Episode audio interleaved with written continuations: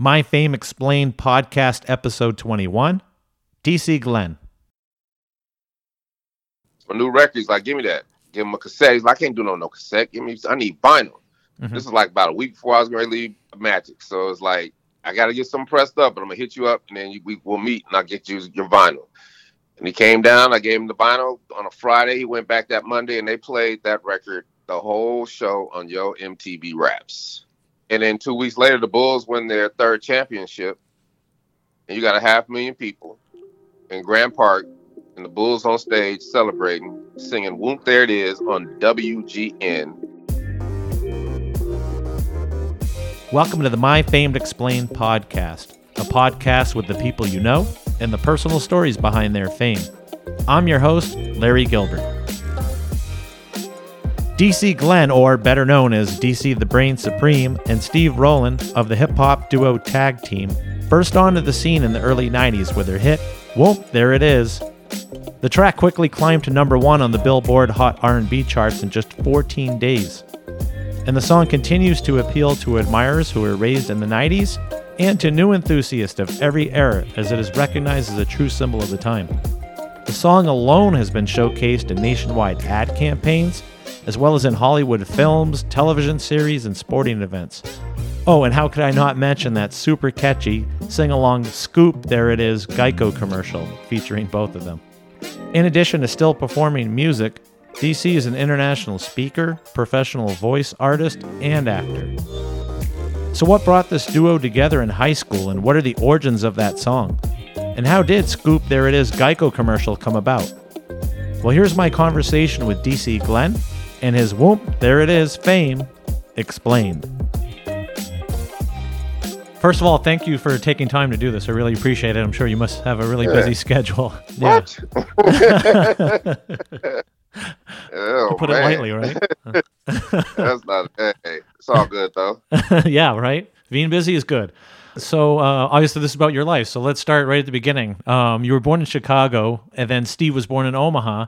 Um, but you both would move to Denver, and that's where you would eventually meet, right, in high school? Yep. Um, met in 11th grade, and we both sat next to each other in homeroom because our last names begin with a G. And uh, Steve had a band. I wanted to be in that band.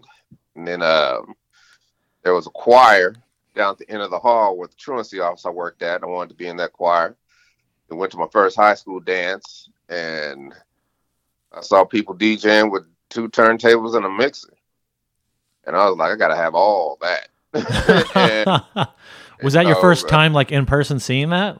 You know, the, That was my first, yeah, like like literally the first time seeing all of that, and I was like, I gotta have it. You know, I took in trumpet lessons and piano lessons, the stuff your parents make you do, but you Right. know, I knew I wanted to do music when when when that happened, and you know, graduated high school, just started gaining mastery at all those things, and uh, got to college and learned I could make money from it, and started DJing all the frat parties. Started um, just really just honing my music skills. I would write lyrics in class instead of studying. Um, my boy Johnny Z got a four track recorder, so I end up learning how to make songs on my own, and um, that's what changed everything: the ability to make songs in your own living room, and um, that's when we all flourished because everybody bought four tracks. Now we're just sending tapes back to each other. Our songs are getting better, and fast forward to my last year in college, I go down to visit Steve in Atlanta because he moved to Atlanta to go to the Art Institute.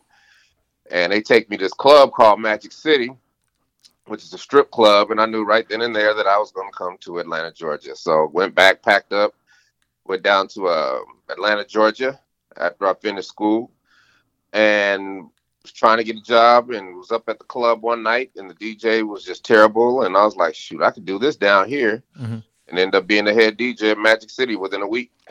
And I just DJ'd in all the big clubs in Atlanta, just got really good at it. And we're making music as we go, but we're making hip hop. And when you're in the Southeast, you got to have the up tempo booty shake. And I realized that we weren't going to be able to ever get out of the Southeast unless we made a bass record. And uh, I went to Steve and I was like, hey, man, we got to make something up tempo because we'll never get out of here. And he's like, I love bass, but I can't make it. I was like, don't think bass like they do it down here. Do it your way. Think Planet Rock. think you know Egyptian Lover because that's you know Planet Rock is the essence of hip hop to me. Mm-hmm. So you can still do hip hop if you do it Planet Rock style, right? And you know I had had tons of lyrics and he had had tons of beats. And people think we put together this big Manhattan project where we got lab coats on, and you know what I mean. We're using theorems and just just did not happen like that. It was just a song, and you know we recorded that song, and I went to work that night, popped in a cassette, and to this day, it is the biggest response on any record that I have ever played in my DJ career, and I've been DJing for 30 years. And and uh, when was this? Uh, this was like the early 90s, right? Around 92? This was August of 92. August of 92, okay. And that's when you were working yep. at the club still, right? Magic yep, City? that's when I was working at the club still. And uh, But my hubris as a young man, I'm thinking every record I make is going to be a hit record. So right. I kind of shelved There It Is, and I'm playing all the other records, right? That we are making. And one day, uh, a little bit later, one of the girls was like, "How come we don't play "I Won't There It Is" anymore?" And I was like, "I'll play it." Same thing happened with the response, but this time, uh, a Columbia Records record rep was in the house, and I knew all the record reps back in the day because they serviced me the vinyl. And he was like, "What is that?" His name was Alan Cole, and I was like, "That's my new record, dog." And he was like, "Hey, man, give me that so I can take it to New York." Mm-hmm. Took it to New York New York loved it. I get a call two days later for Columbia Records. I'm like, this can work for every label. So now I'm talking to all the labels, and they're kind of giving me the runaround because they don't know what to do with that type of music. And back then, it was just L.A. and New York. So, so was there a was there a hip hop scene or anything like that back then in Atlanta? Because so many artists that we know of today came out of Atlanta, you know, and, and it oh, seemed yeah, like it was a hotbed for that I, kind of music. so, uh, yeah, I got there in '89 when Babyface L.A. Reid, Bobby Brown. Mm-hmm. Um, you know, uh, a lot of people had gotten there. I got there, and we all kind of got there at the same time. And you know, you had Kris Kross, then you had Jermaine, who was already there. Then you had, um, I mean, just everybody started blowing up. And because of the strip clubs, the strip club I was in, everybody that came to Atlanta wanted to come to Magic City. So because everybody came to Magic City, I knew all the rappers from New York, LA, all over the world because they would come to Magic City. So they knew me, I knew them. And so so it's kind of like the place to be at, at the time in Atlanta. Like that's where you the, wanted to be, like the Studio 54 place. or something like that. Yeah. It, it, I I got there. Yeah, I got there. You know, when you know, I knew all the Falcons. I got there uh Deion's rookie year. Mm-hmm. You know what I mean? Me, me and Deion Sanders and Dominique Wilkins and everybody, right? All the Braves, all, all those Braves used to come to the club, and we used to just they buy mixtapes from me, and we just sit around talking. That was like it was, we was all friends, and um, yeah. so I was already popular before Whoop even happened, and you know, once all these record labels are looking at me, you know, I kind of got discouraged because nobody's pulling the trigger, and I almost gave up and his record company rep, uh, Lisa McCall, was like, "You need to talk to Al Bell because he put out Daisy Dukes last year and it went gold. He might be able to do something with your record." And I called Al Bell. And for those who don't know who Al Bell is, back in yeah. the beginning of uh, soul music, there were three record companies that started it all: Philly International, uh, Motown, and Stax Records, which was owned by Al Bell.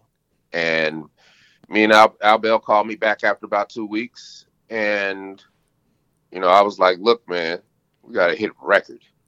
You know, mm-hmm. I've tested it. Everybody loves it. You got to sign us." And he was like, "Okay," and I was like, "Come on now, dude, for real. Like, you haven't even heard the record." And to this day, I'll never forget these words. He said, "Brother, I don't have to hear the record. I hear it in your spirit. Let's agree to agree." And let's get this thing moving. And I gave my two weeks in Magic City, signed a messed up record contract, and the and month and a half we were platinum, and the rest is history. Wow! So even at so at that point, he had never even heard the song. That's amazing. He, that, that he knew by my by my passion and by my spiel that he didn't want to let he wasn't going to let that go, go by the wayside. Mm-hmm. I wasn't just another person wanting to be in the record industry. I knew I had something. And you know, me being a DJ, that's the vouch for it, right? That's the vouch for it. So I don't, you know, I don't care how good a DJ you are, you can't lie about a record. right, right, and, and, and you know, you think about like the time and being at that club where it was so popular, yeah. and then being the DJ. I mean, you you are basically, you know, I'm the A and R for the city of Atlanta. Exactly, basically. exactly, yeah. Um, you know, and then be able to, treat, to put your own song on for everybody. I mean, that's even even more, you know, because you're not just spinning other so people's fun. records. Yeah. I've always been able to do that. I've always been able to do that. That's what has, you know, that is how I've curated my whole career is the ability to be able to do things because I'm a DJ. And all the fundamental things that I've learned as a DJ, I transferred to my life and to my business. So for me as a DJ, I get to drive the bus. I get to watch the human behavior of all those people out there.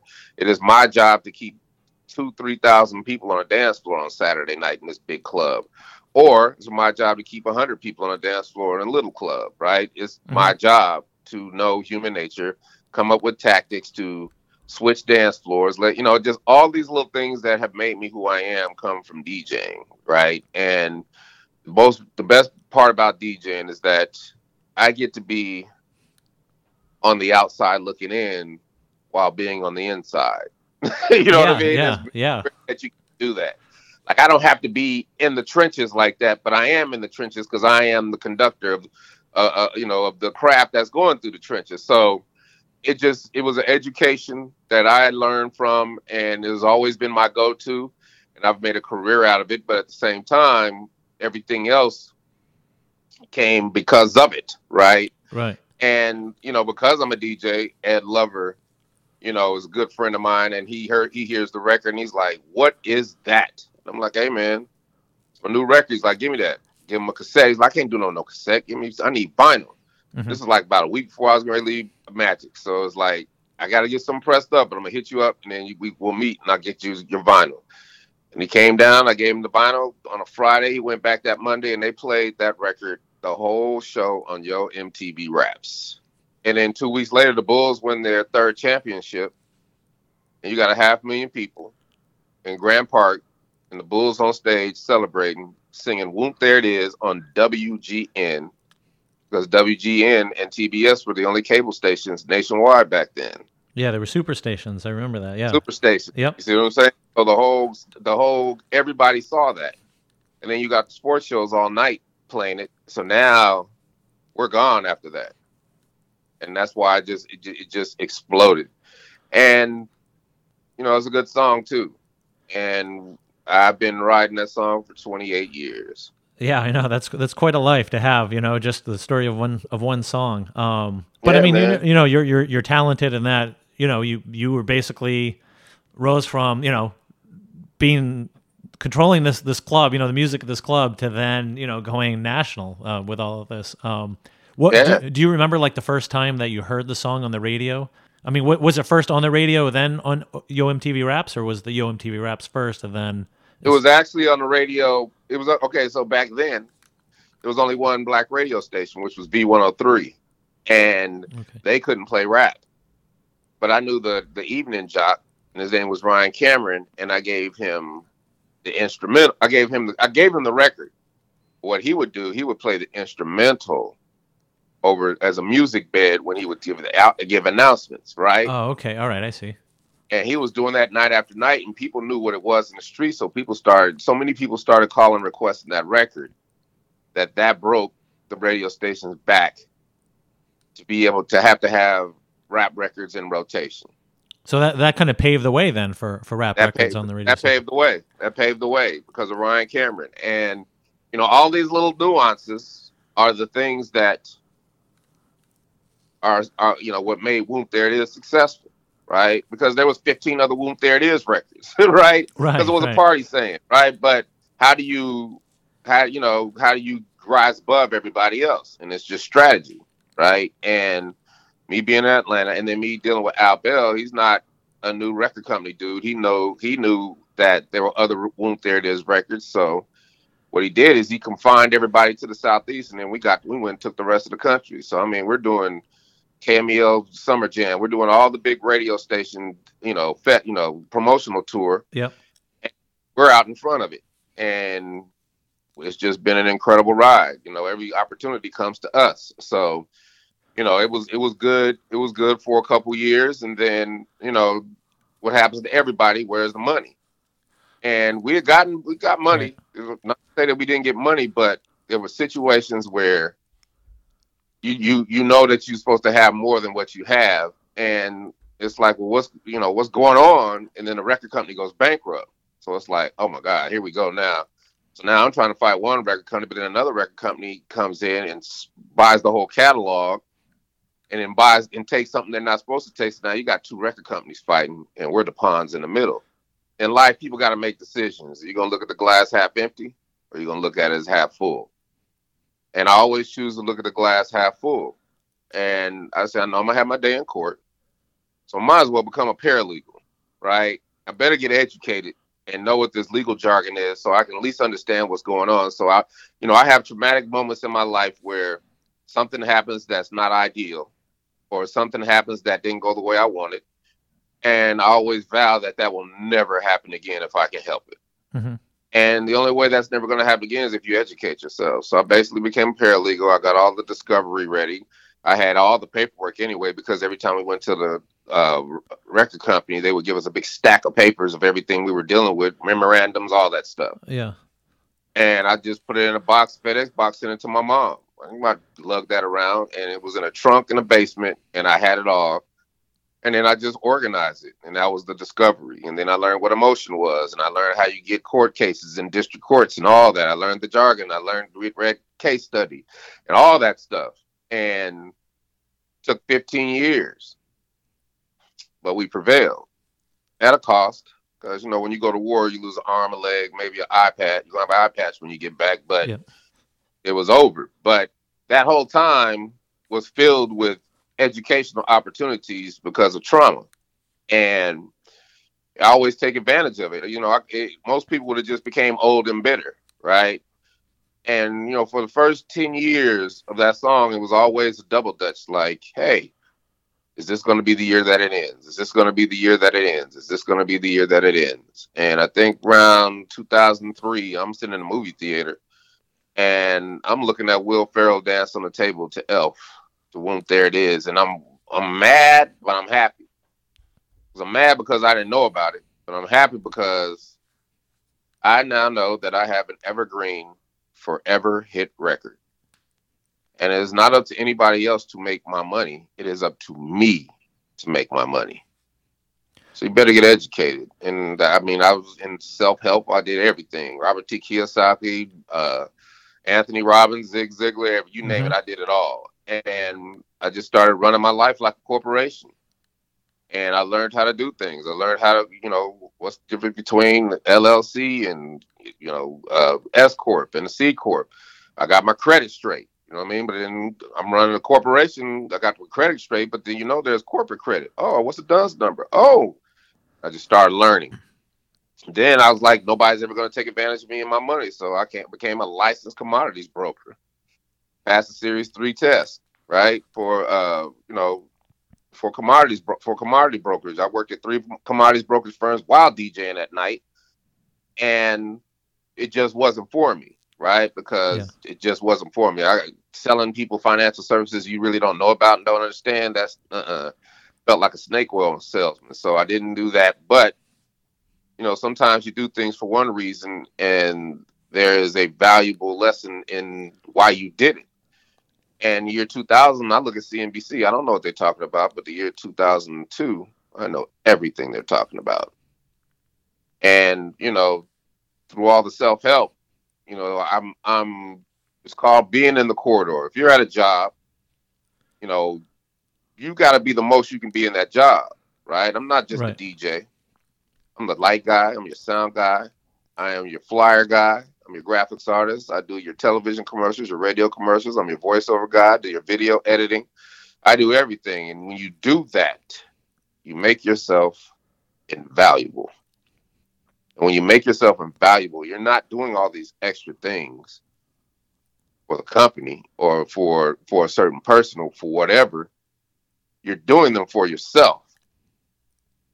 And either they're to let you go or they're to keep you. But if they do let you go, because you've done everybody else's job, know how to do the manager's job, know how to do everything, your transition to something bigger and better is easy, right? Right. Yeah, and it makes you more marketable. I've always believed that. Yeah. Yeah. You, I'm just, I just, it's all about the hustle. I hustle, and I learn, and whenever I have an experience that changes the trajectory of my success, then I have to deal with it, and I have to learn it and keep it moving. And that's how I've always carried myself. That's why I've always been able to do things. We've always done shows. We've always done NBA halftime shows, NFL halftime shows. We've always done things under the radar because we're not rah rah guys. It's about just going to places that want to book you and and pleasing the fans. All the other stuff is Yep. irrelevant. Yeah. Yeah, it's true. And you know, and that that's I've, I've always lived a happy life. You know what I mean? And you know, I'm continuing to live a happy life because I'm an actor. I'm a voice art artist. You know, I do SEO. I'm, a, I'm an SEO master, right? Mhm. And I, I do so many things. And I just remember everybody today, back in the day, was like, man, you're a jack of all trades, master of none. The elders would tell me that. Uh-huh. You got to concentrate on one thing. You got to do this. You got to do that. And it's like, no, you don't, because it's every generation is different. And you know, that's why I tell everybody, I was like, don't buy into that because I'm proof.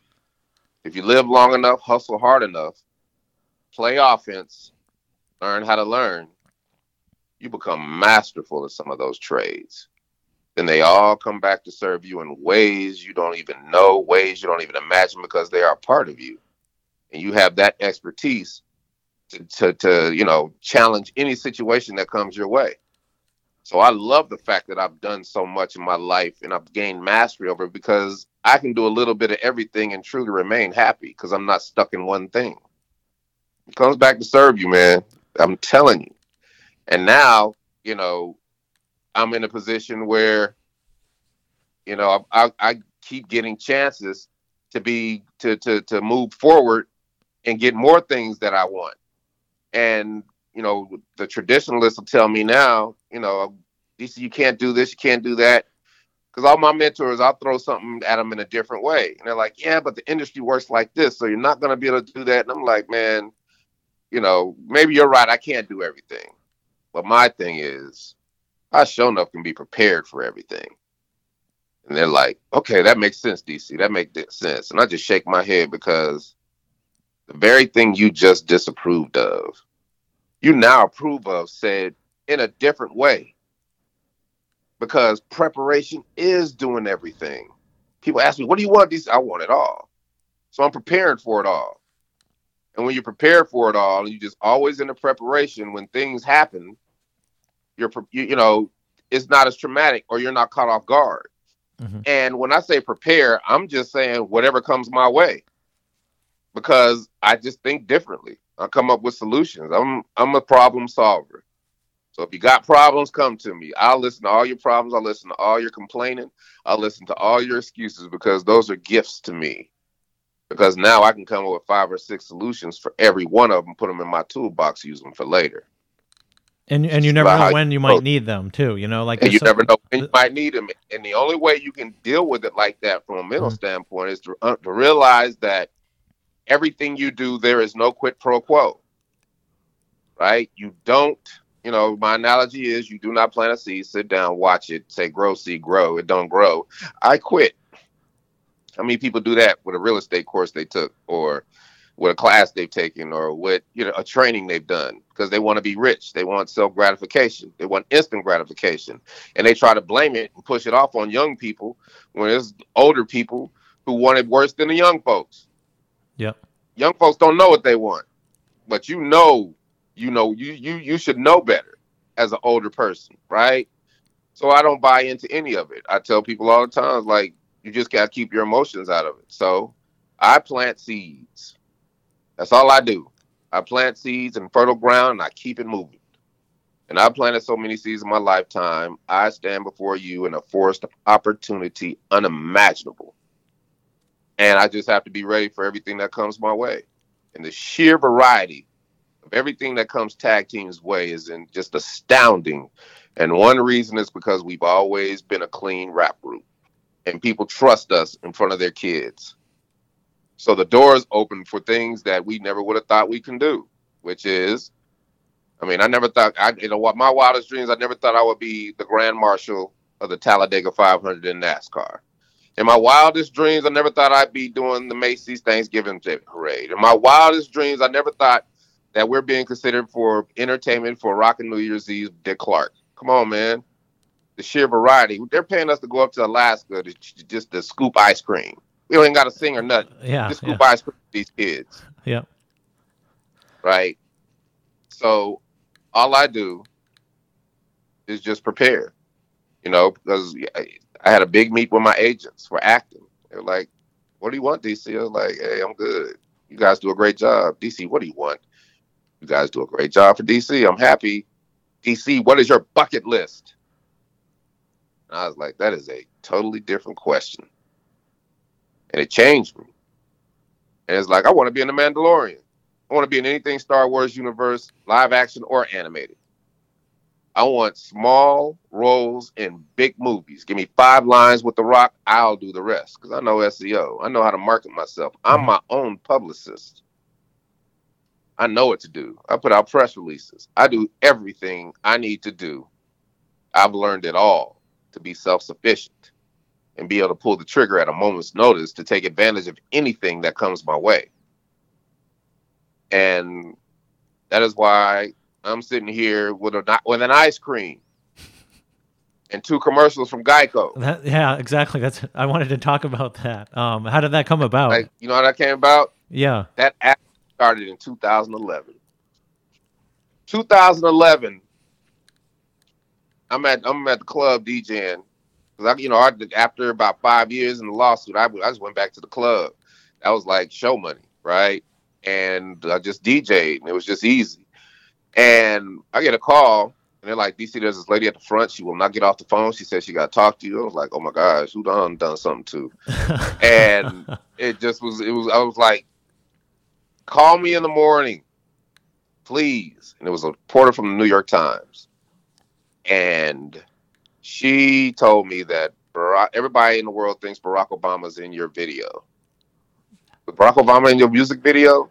I'm like, what? they took one frame of this rapper, L.A. Sno, who, who made the song Daisy Deuce by Duice. uh-huh. And he looks exactly like Barack Obama. And that whole week, we did an entire, we did the whole nine of, of promotion, everything, right? Because everyone thought it was And him. It kind of went viral, right? Yeah, yeah. And at the end of that week, yeah, we did ABC, NBC, everybody. the end of that week, I was very upset because I had nothing to show for it, which was another traumatic instance in my life where I said, this will never happen again.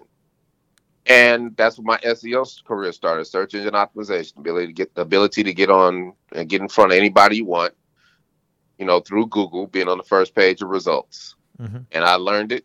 And back then, if you typed in tag team, because we didn't have a web presence back then, that's back then. You just thought you could just make a website, and if it was pretty, people would come. Had nothing to do with nothing. It was just sitting in air. And back then, you type in tag team, it was all wrestling.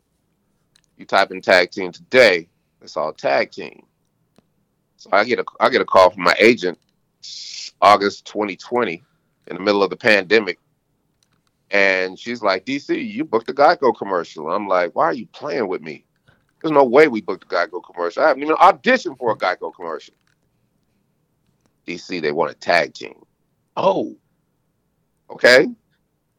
And I go check my phone because I have a dedicated tag team line. And sure enough, there was a message from the mm-hmm. Martin Agency, who represents Geico.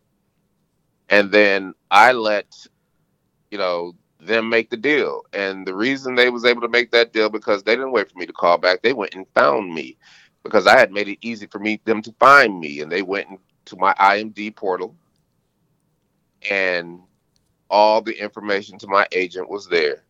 I let them make the deal. It was pure synergy.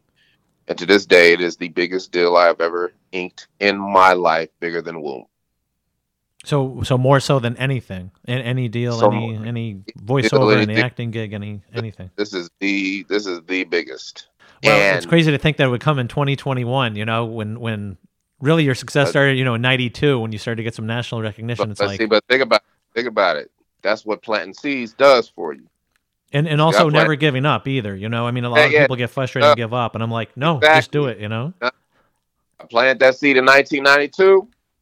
Now, whoop, there it is, is a redwood tree. This is a sequoia, right? And and and you know, I didn't give up. I don't give up. This is this is not a story of redemption or anything like this. Is a story of steadfastness, tenaciousness, never giving up, not letting people tell you what to think, what you do, but getting the education on your own and thinking differently and figuring it out. Only deal with the solutions. There are enough problems out there. Just deal with the solutions. And every step, that's what I do. And we prepared, I prepared for that commercial like an actor. And if I didn't do that, if I just walked up, that commercial would have been over with a long time ago. But because I did, that's where you think the spin and scoop came from, and the sprinkles, and all the things that make all the nuances that make that commercial great came from preparation because I'm an actor. And I, the night before we had a fitting, I went to the producers. I said, "Hey, I got some ideas." They were like, "Anything you want, DC." I was like, "Okay." I'm trying to find a spin and scoop. I couldn't find. We have, we'll have it for you tomorrow. Really? I know kids love sprinkles, but you know, I just need some sprinkles. That DC will have a truckload of sprinkles. They had, they did everything we wanted, mm-hmm. And we shot that that that commercial all day and had a ball. I was gonna say, it looks like you were having a fun time. You know, just just the yeah, commercial yeah, itself. We ball. And then yeah, the sprinkles and, at the end too. I mean, that makes the yeah, yeah, there, yeah, yeah, man. Hmm. And it was just like, then it was over, and then we waited, and December twenty sixth at midnight, my phone has not been ringing since. Stop ringing since. I was going to ask about that. Like, since that commercial aired, has it been like nonstop? But but but you know, but there, but there's also the side of it where I'm not I'm not stupid either. I know that things don't last, right? Right. So what can I do to make this thing go? Because you know we can't do shows, we can't do certain things. I said, well, let me get a publicist to blow up acting and voiceover. But then the publicist didn't want to work with me because we're in a pandemic, right? So I'm like, okay, well, shoot. Whenever I get stuck, I call these learn how to learn tactics. Whenever I get stuck, I always join an organization, society, or association. And I joined the Public Relations Society of America. I'm gonna be my own damn publicist. And two days in, I was Super Bowl week. I'm on a podcast with this big CEO, this big PR firm and I raised my hands. Our press release is relevant because I've written a press release up and I've done them before. I know what they are. Yeah. I know how they work. But I wanted to hear from a, a CEO, an expert. And they're like, what's it for? And I'm like, well, I'm kind of featured in a Geico commercial called Scoop There It Is. Blew up the entire Zoom call. People were like, that can't be him. Is that, is it, what he doing here? Oh my God. My baby loves him. My mother loves him. My nine year old dad loves him. My dog loves him. My cat loves We all love that commercial. Great commercial. And just blew up the entire Zoom call. And the moderator was like, okay, okay, okay. Back to DC's question to the CEO are the press releases relevant in this day and age? And she said, yes. Because the whole last year has been about COVID. The whole last year has been political. And you guys come throwing sprinkles, spinning scoops, and DC, you're smiling, you're dancing. She said, Of course, that press release is going to work. And you're going to go here for all of the journalists. You're going to go here for all the TV talk shows. You're going to go here for all the podcasts. You're going to make sure your pictures are like this. She gave me the entire breadth of her e- experience as a PR specialist in 10 minutes. And it is open the door to things I could have never imagined. And I have not looked back, and it is the reason that you and I are talking right now. You have to think differently. You can never give up. You can never be complacent. You have to keep playing offense. And that I did that on a Wednesday. The next day, the Dan Patrick show calls me. We got to have you guys on Friday. Now I'm on Dan Patrick's mm-hmm. Super Bowl Friday broadcast and we're talking about Magic City Strip Club and Geico, and Geico sitting there listening, right? But it was brilliant. And then in a week and a half, we're on a Tamron Hall show. And how I know is because the press release, because I asked people, how did you, so what made you pick us? Mm-hmm. I saw you guys' press release and you had all the information. I had to go do it, right? That press release got me to another level with two national shows, which took me to another level, which takes you to another level. It just keeps, it keeps snowballing but you hustle. You don't expect anything, You just hustle. You throw it out in the universe. If it comes back to you, good. If it don't, don't worry about it. Play offense because you can only get what you want first. If you give what you want first, right? You got to give it first. There's enough people out there that's always ask for something, complaining about they're not getting something. I don't do that. I give what I want first. So I just give. Like I'm sitting here, I, I do three or four of these a day. And I give of all my knowledge and my information and my wisdom and my experience. Because I wish somebody had did that for me when I was a young man. So that's my mission. You, are right, and, and, you know what, and I and I thank you for that because it was actually easy to, to contact you. You never know who's listening. You know, you never know how you can help somebody. And I get more, and and, and you know, before we close, I want to thank you for just letting me come on your program and just run my mouth. No, no, no problem at all. Yeah, no, you no. know, I learn more from talking, man, and you know, these things kill 15 birds with one stone. For voiceover, I'm practicing articulation. For acting, I'm practicing storytelling. You know what I mean? We're meeting new people. We're having conversations. We're not talking about the things that everybody thinks we're going to talk about, which is a pleasant surprise because we're talking about something that goes across every board, goes across the board. There is no. Everybody just wants a peace of mind, be left alone, and let's make some money and take care of your family. That's it. Yeah. But there are ways that that can be done that don't just infringe upon just making you turning you into somebody bitter or turning you somebody just there's ways to do it and it has to come from just being able to sequester your ego and your pride and you know i'm not going to say humble yourself i'm saying sequester your ego and your pride because those are the things that keep people stuck i watch people die because of their pride people are dying now because of their pride mm-hmm. not because of their ignorance because of their pride because they can't stand to be wrong i know they can't stand to be wrong, so they got to believe in something that's false, right? Right because to the point where they're I'm, willing to die over it. You know that. But they're willing to die for no it, sense. and I'm like, I I learned a long time ago that I love to be wrong because it does the very thing I need to do for me. It sequesters my ego and it sequesters my pride, and I'm dying inside because I'm like I'm wrong. Mm-hmm. But what it does is that, you know, being wrong is the path to being right and it opens your mind. Your mind is now open to all possibilities and now you flourish because you're not stuck in your own stuck. You know what I mean? It's like you're not stuck believing that thing that's just keeping you stuck there. Yeah. Then you know in your heart that is not true. That make it even worse, man. If that becomes a habit, then you truly lost. So And that's no way to I live love, either yeah, I, I love to do these things because you know I can't sit here and talk all this stuff if I'm not held accountable. But I also do these things because everything we don't talk about has come to pass, and everything I tell you that I'm going to do is going to come to pass one way or another, right? And that's the beauty of it. So, and before I go, sprinkle. I love it. I love it. Yeah, thank you so much for doing this. I really appreciate it and taking some time. This is great. You got it, man. Have a good day. That was DC Glenn, aka DC the Brain Supreme of the hit 90s hip hop duo Tag Team. To check out more on DC, you can visit their website at tagteambackagain.com. You can find them on Facebook, Instagram, and Twitter at DC Glenn ATL. Download and follow the My Fame Explained podcast on Apple Podcasts, Spotify, or wherever you get your podcasts and go to Apple Podcasts, rate us, and leave us a review. You can follow us on Facebook, Instagram, and Twitter. Just search My Fame Explained. Have an idea for a future show or want to sponsor the show? You can email us at myfameexplained at gmail.com. Until next time, I'm Larry Gilbert, and this is the My Fame Explained podcast at myfameexplained.com.